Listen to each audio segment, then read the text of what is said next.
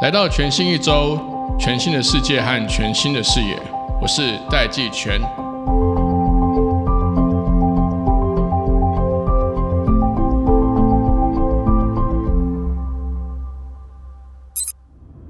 欢迎各位回到全新一周，我是戴季全。今天我们特别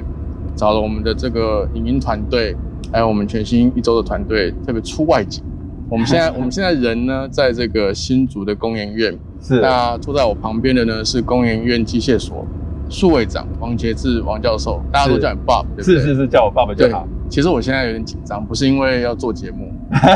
是是因为我第一次坐在全自驾，而且是台湾全自制的全自驾车上。这一次做个大胆的尝试，是想要说我们在这个车上面做这个访问。是那是，现在驾驶座是完全没有人的，没有了，方向盘上面也没有任何的操控的设备。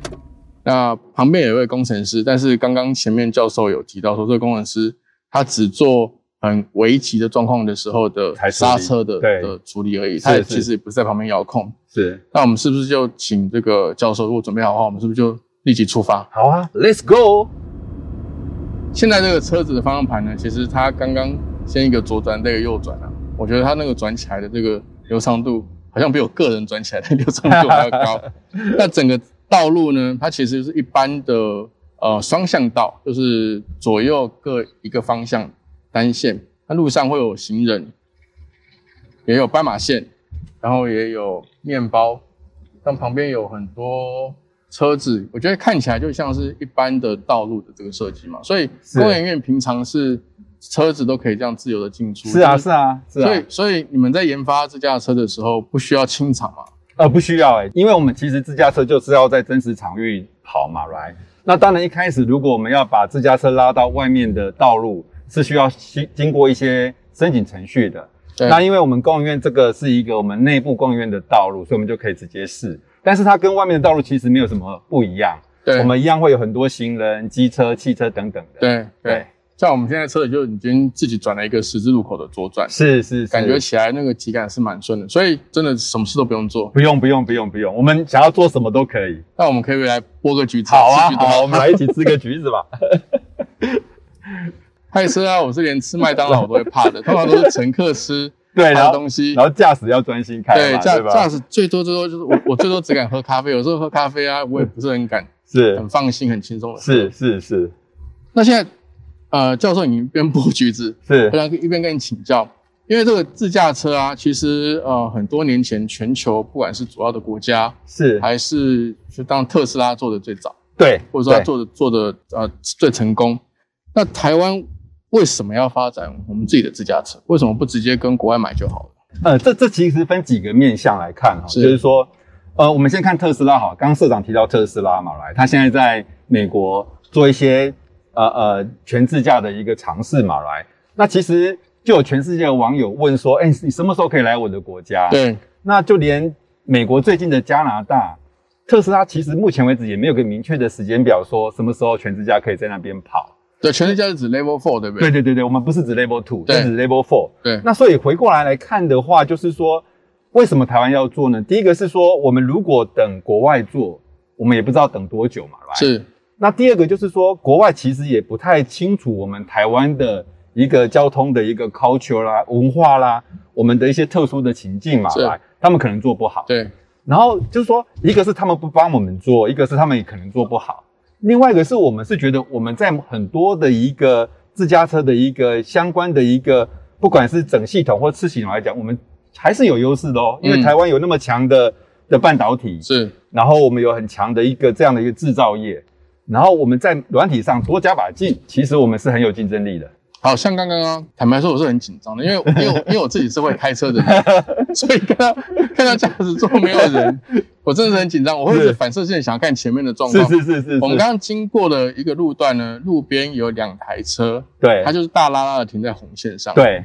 但是其实我们的自驾车并没有因为这样就停下来，没有没它有其实有放慢之后呢，是它有往左边稍微绕过去一下。是是那是教授可以跟我们解释一下，这个这个车子它在运行，就是说它在运作的轨道是车子怎么决定它要怎么走？哦，其实这个是一个很好的问题哦。你刚刚讲到一个是我们台湾，我觉得还蛮普遍的现象，就是是就是临停，零对吧？零停乱停，对对这样对对对俗称的对三宝，对对对对对对，所以你看，刚刚其实就是说，其实临停的车辆已经占住我们的主要的一个全部的的道路了，一呃对蛮蛮蛮多的道路了。所以我们这时候呢，我们的自家车就会开始判断说对，OK，我的路径被被挡住了嘛，对所以我要开始规划，开始去绕它对这样子。所以我们自家车在决策的时候呢，其实，在比较底层的呢，我们会有一个全面的一个路径规划，说是你要该走哪条路是线。但是呢，你又必须随时去产生一个新的路径，因为要应付这些不管是临突发状停况、突发状况，或突然有小孩冲过来的是一个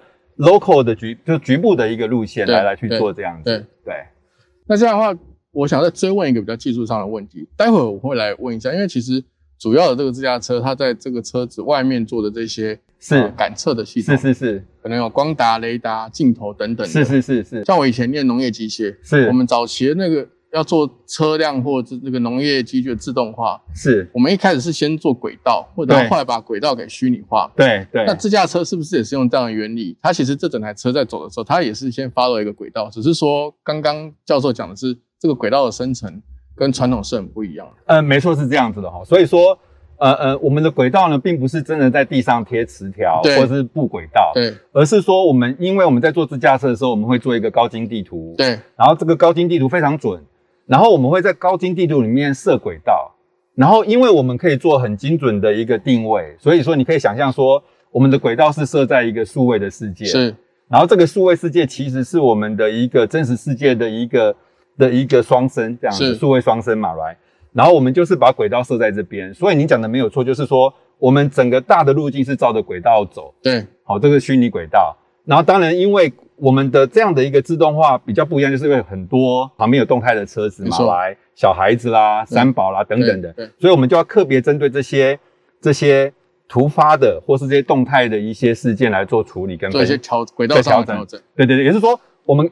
多半的时间会在轨道上跑，但是为了应付这些情况呢，我们会做调整。对那刚刚那个临行停车，你可以想象哦，如果今天没有临停的话，我就一直线走。对但是有临停的话，我就会歪来歪去嘛对。所以我常常开玩笑、哦，在美国做自驾的时候呢，车子可能百分之九十九的时间都是直直走， 对，那在台湾呢台，百分之九十的时间都是要绕来绕去都是绕来绕去这样子。这样，好，那那这个就我要进一步问教授，譬如说特斯拉，是它据我所知，它只有镜头，是它目前好像是没有光大雷达，是就是说我们是现在在是路上看到的特斯是拉。是是，那在技术的选择上，呃，我们再来自驾车，我刚刚在外面看，它看起来是有光达，也对有雷达，也有对对镜头对的。对对对这对，个在技术的选择上或这样的配置上面配置，呃这个它的是思考是什么？这个是超棒的问题哦，就是说这个也是我一直必须要去回答的问题哈、哦，就是说特斯拉采取的战略就是镜头就是相机 only 嘛，它只要用相机。对可是如果你去看特斯拉以外的自驾车团队，大家都是用光达、雷达跟相机。，对好，那这边有些考量啊，就是说，如果从安全上来看的话，我相信使用者是愿意花钱多装一些感测器，来对让你的安全提更高更提高是这样子。那这个路线之争呢，我个人是觉得就是说，比如说你用相机，当然也许可以做到百分之八十，像你刚刚有提嘛，特斯拉现在现在还是停留在 Level Two，对它并没有像我们把人拿掉嘛，没错嗯来所以对它的一个做法就是说我用相机做，然后反正做不到的人来做，人来做。对可是我们一旦很认真的要去做 Level Four，那你就要认真考虑说，你光用相机够不够？哦，所以我们是以 Level Four 为目标，对，来回过头来去做这些技术的选用跟配置。对，因为我们做自家车的人来看这件事情的话，因为 Level Two 的跟 Level Four 有个巨大的差距哈。你想 Level Two，毕竟你还是在开嘛。对小时候学开车是打挡车，对然后现在变成自动排挡。对，自排。那以前那弄方向盘的时候很重嘛，对然后有个辅助嘛，对，你可以想象 Level Two 就有点还是辅助你，是好、让你开车不用一直扶着方向盘，嗯不用一直很专心，但是你又要稍微看，对人还是要在那里。对但是，一旦 Level Four 做这件事情，人不在，像我们现在可以吃橘子，不对然的话我们只能呃很紧张我的们还是吃得嘛。 对对对对，对你这样子，你这 对样对对对对，所以这个差别是工程上的一个，还有安全上的一个考量，所以多半的做 Level Four 的一个自驾团队还是会采用不只是相机、光达、雷达，甚至未来有一些更好的一些感测器，我们都都会会用采用，像 OK 热影像啊，是哦，这些就是很很黑的时候，你相机看不到，我们这个还是看得到。是然后像恶劣气候啦，你雷达从以前的低解析度的雷达到未来的一个三 D 的成像雷达，我我可以预期的就是说，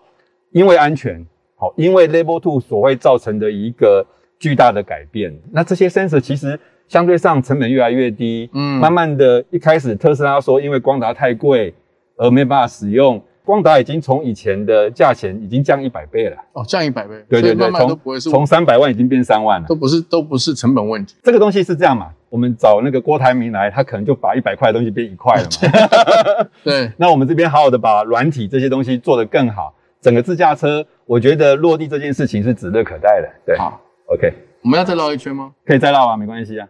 好，教授，我们刚刚聊到各种雷达，是它其实是为了能够让这个车子在发展 Level Four 的自驾的时候，是，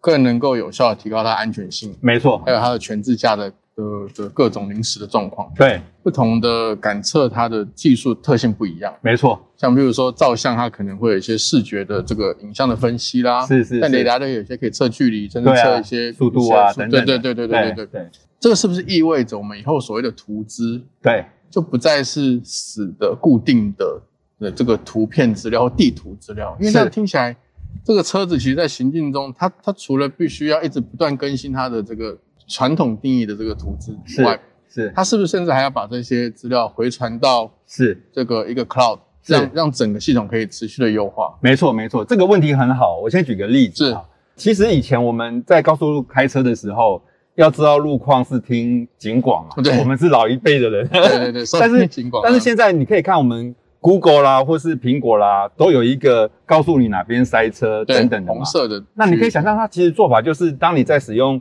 Google 的时候，那你把你的位置回传，对那云端就可以算。对，车所以子就密动度啦、速度对啦，对对对对。那你可以想象，未来自驾车能看到的东西就更多了嘛，对来，像你看我们现在自驾车上周遭的车子的速度啦，好，周遭车车子的状况啦，各种状况我们都可以呃呃做一个有效的传到云端。你可以想象说，未来的这样的一个图资是一个不只是动态，甚至可以及时的去一直更新。那这代表的就是说，你未来会有更多的讯息可以做很多创新应用。以前应用就是我没有这些 data 嘛，来对但是一旦我有这些 data，而且是在你周遭这个生活环境的 data，那就会变成你可以想象，你可以做很多很多其他的事情。所以我们现在这个整个车的它的这些演算跟应变，是它是这个 device 就是这台车自己算的呢，还是它要连到一个 cloud 的一个一个嗯 AI 的我去去做运算我？我们现在都是在车上算了，所以是好就 on device，是 on AI device 的，对对对对，因为因为通讯是这样子、哦，虽然我们呃有五 G，但是我们并没有完全要靠五 G，就是因为这是安全上的考量，对因为你必须在通讯万一断的时候，你还是嗯去做决策这样。就这车不能变智障，对对对对智智慧车不能变，对对对对对对。但是你有五 G 的话，有些东西确实是，呃，比如说我举个例子好，就是是我们我们现在自驾车大概看到两百公尺到五百公尺远，但是更远的我看不到。对。那如果云端啊，或是那个所谓的智慧入口可以跟我讲，就代表说我可以把它的资料当做是我看到的对来用，对那就会更好了。 ，OK OK，对对所以它对对它有一个。能够自己做判断，但又能够有延伸的这个判断的一个对一个一个两个面向的一个运这算。个你可以想象，就是一个是自我的一个安全的防护，就是说我们收集到的任何资料，我们都会用我们自己的的一个 AI 自己的感测器再确确定一次，好，然后确定之后呢再来使用这样子。譬如说我们以往开车，对其实我们在红灯会停下来，是因为我们驾驶看到红灯。对。对对那现在我们当然有这个呃镜头去对辨别这个红对，我灯，们用镜头辨别红绿灯，但是有一些理论架构或有一些智慧城市的设计，是车子是可以跟红绿灯的行控系统是连线的。是是那我们在设计上面，我们现在是要看这个红绿灯，车子看的呢，还是说它 backend 有跟整个红绿灯系统可以连线？嗯，这个这个就要看那个我们的整个红绿灯有没有这个通讯的一个装置来告诉我们红绿灯的状况嘛。我们先前在台中水南，我们有做那个自驾的一个柴油巴士的运行，那时候我们是有跟红绿灯还有那个 back end 的那些那个系统做通讯，对，然后拿到一个最佳化的一个红绿灯灯号的一个协调跟我们的运行，这所以样是子整个范围的，不是只啊有对对那个对路口。对对对。嗯那我们现在在新竹市还有在南寮，因为我们没有这样的一个通讯的一个的系统，所以我对就是那个红绿灯没有，所以我们现在就是用看的这样子。嗯对所以这个其实除了车子本身之外，智慧城市整个城市新的交通的，不管是啊软体的基础建设呢，甚至是 AI 的基础建设，都应该要有一个程度的升级，才有才有办法去是为了这个以以后 Level Four 的全自驾的这个环境做准备。这不是只有车子要工作而已，呃，我我觉得是这样子哈，就是说我常常用一个例子啊，就是说我们当初要让飞机这个这个航空业可以起来，我们要盖机场嘛。对哎。我个人是认为说，我们要让自驾车真正的可以普及到所有的地方，我们的交通环境要做一些适当的一个调试啊。但是是我觉得是好的调试，也不见得是大幅的调试。对。但是这样的调试是会让自驾车更安全、更有效率的在在路上跟我们一起动这样子。但会需要整个城市，甚至这连图资中心或者是行控中心，这个这些东西都是全新的概念。对啊，我觉得这是整个连接在一起的，因为以前我们在做交通的一个管控的时候，其实没有那么多的资讯可以用。对但是现在因为自驾车回报太多讯息了，哪个路口的细节等等的，所以你有了这些更细微的一些变化的讯息，你当然在行控中心就可以做更有效、更快速的去调整跟优化这样嗯子。嗯嗯这样听起来呢，这这里面充满了各种商业机会，是当然也也有非常多的地方会需要，不管地方政府或中央政府，它必须要在这个法规的管控上面要有所调整。是没错，我们是没待错会。来聊这个。好啊，好啊，好啊，好啊好啊好啊好啊。好，我跟教授现在在这个工研院的五八馆前面。那我们刚刚聊了很多比较偏技术啊是，还有这个上路的问题。是是，那那我现在想要跟教授再进一步请教的是说，在商业上，因为台湾其实是一个出口导向的这个经济体嘛，是那发现其实教授对于整个商业策略也是有一些观察，可不可以是跟我们分享一下？呃，其实自驾车是这样子哦，就是说它无外乎就是载人或载货嘛。right？对那载人的话有分两种，一个是让你自己可以移动的，我们叫 robot taxi 嘛，哦对自驾计程车；另外一个就是运输。好，那另外一个载货的话，当然就是有各式各样的一个物流车嘛，right？国际上的话，当然载人载货都有。好，那慢慢的，因为前一阵子疫情的影响嘛对，就是移动的一个被限缩，因为疫情而限缩，所以回过来就是载货的就慢慢获得大家的重视，这样。，对，就需求很高了。是是是所以很一高方。一方面，其实人的移动变少了嘛，对人的移动变少，它的货的移动就要变高。对，对这时候我们就在家叫外送啊，叫外卖对啊就是什么东西都叫人家送来，是是是 EC 或是这网购就变多。是是是那，二方面，司机其实本来就是辛苦的行业，没错，因为其实其实美国有一个估计是说比较 aggressive 的估计说，甚至他们缺的司机有到一百万人。是这我也听说，对对我也看到，所以哦对，所以，呃，教授的想法是说，呃我们做 Level Four 的自驾，如果在商业模式上比较可能的发展路径，反而是先从货运开始。呃，我个人是认为这样子哦，是因为一方面有一个它实物上的一些考量嘛，来，通常载人的时候呢，你必须是人的活动时间，对不可避免的，你就要跟现有的一些人开的车辆去去争取对路路权这样子。，对，通常载货的时候，我们可以避开一般人的时间，比如说凌晨啦，凌晨啦、或啊对晚上啦、啊反正一般我们的人也不会开。那从需求面来讲，其实也是在这些特别的时段，一般来讲，人类不太喜欢开。对那反而在这样的一个情况下，呃，自驾车的一个整个技术啦、安全更没有问题。对，然后这是一个，然后另外一个就是商务面的话，其实大家都知道嘛，现在疫情，其实大家都要有一些物流的需求，对所以我们从商务上来讲，载货的商业的获利，某种程度上会比载人再高一些，这样子。这个很 make sense，因为因为我们载人要照顾人的舒服度，是。是是，但载货其实我们讲究的是载货的效率，只要那个货品不会受损，对一定是能放多就放多嘛，对对对就可以对堆对在一起。对对对对，而且对这个价格还要看你这个送的这个东西，然后它的重量来去计价，没错所，以它反而它的商业空间是比较大的。没错，没错。所以 follow 这个市长这样讲，你可以从再加一个面，就是说，通常我们一台车可以载的人是随着车有限的嘛，是来，不管是你的 robot taxi 载一到三，或是中巴十到二十，或是大巴二十左右。但是像我们呃呃，如果是以连接车来讲，那个货柜就可以载很多，嗯，但是从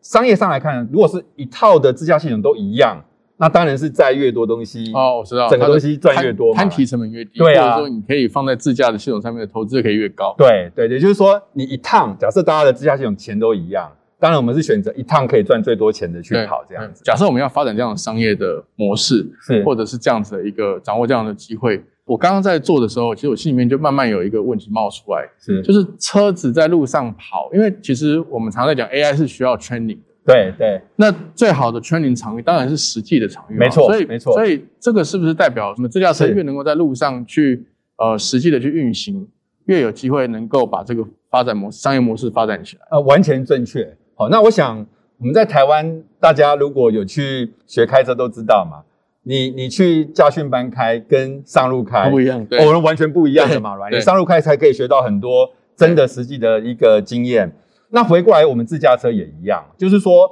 不只是对 AI、对整个系统、对所有的交通的状况的一个理解，都需要去在真实场域去一直在一个累积它的经验嘛，对来来增强你的系统这样子。所以，开放场域的测试对我们来讲是超级超级超级重要。嗯，所以我们在两年前好不容易争取到说，我们可以在新竹南寮渔港那边对做开放场域的测试。对那我们就从那边真的学到很多。对好、就是一开始我们在台南沙仑考驾照的时候，然后跑到南寮发现，哎，不 work，跟人一样，就是我驾照考出来了，哎，可是我不太敢上路嘛， 对来。然后后来我们又拉到那个台中的水南，哈、对中央公园那边对，又累积更多资源是呃呃经验。所以我是觉得，就是说，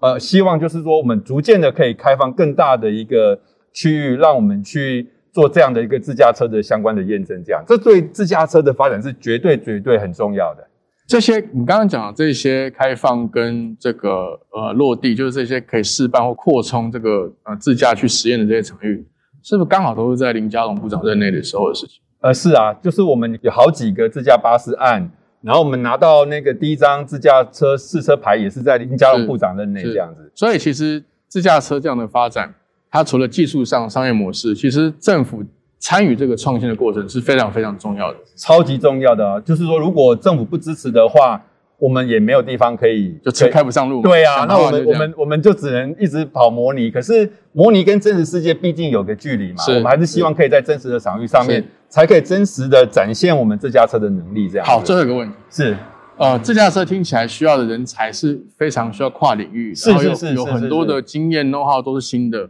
那对这方面，教授在在发展自驾车这过去这几年的这个经验里面，呃，人才上面有没有什么样的这个观察或是呃一个提醒？是是是，就是说呃，自驾车其实它是一个蛮跨学门的嘛，哦，它要对懂车子啦，又要懂软体、懂硬体嘛，哦来。那我们现在我们需要的一个自驾车人才呢，比较是软体工程啊，哦嗯他他要懂得怎么去做软体相关的一个开发，然后他对真实世界的问题也要也要有一定程度的热忱，就是说你写软体，你可以写元宇宙嘛，哦纯虚拟的，对对对，可是那个毕竟跟真实世界不一样，对然后再加上自驾车，我们其实到现在已经到了一一个接近商转可以落地的一个程度，但是我们还有一些比较新的课题，或对是我们没有碰到的问题，对需要敢尝试、勇于对尝试的一个人才来过来帮我们做。嗯，好、那当然就是说，我们这边在台湾做的话呢，就是我们也，我个人也一直希望就是创建更好的一个环境，去吸引人来吸引人才来做软体，而不是大家都跑去做半导体这样子。当然他们的这样的选择是没有错，是是比较容易选择，譬如说去去戏谷啦，是甚至有些可能中国薪水比较高啦，是是是，或者是我去台积电啦，是去 Google 啦，这个是不是都会变成呃，你这边会需要一些很高端的这个软体人才的时候会碰到的一个一这个竞这争确？这确实是我现在面临到的一个蛮重要的问题哦。像是我的一些学生，一半在在湾区，对然后有些就在 China，因为他们的薪水真的很高，对，然后他们的资源相对上充沛这样子啊。然后当然我们也也吸引到一些就是有热忱想要留在台湾跟我们一起打拼的人才这样子。嗯但是我想最后我们还是希望把台湾的环境打造有竞争力嘛，来。嗯，然后我吸引这些原本在湾区、原本在中国那边发展的人才回来回流回来到我们台湾，这样一起做，这样子。好啊，这个部分可能是我们也都在一起努力，是希望政府可以一起来支持的。是是是，，好，我们今天谢谢爸王杰志苏会长，谢接谢受我们的社长访谈，希望我们可以尽快的看到自驾车真的能够上路。是是是，谢好谢社长，谢谢你，谢谢谢，谢谢谢，谢谢。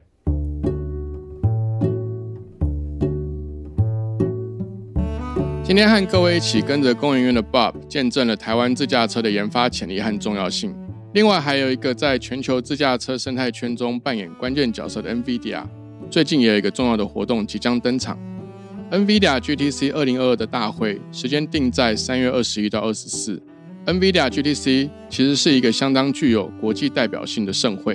来来自各产业的专业人才，大家会在这边学习新技能，也会相互交流。这次 GTC 邀请到 B N W、Bentley、Mercedes 等多家全球的知名企业参与，对于想要掌握产业趋势以及了解国际技术发展的听众朋友，绝对不要错过。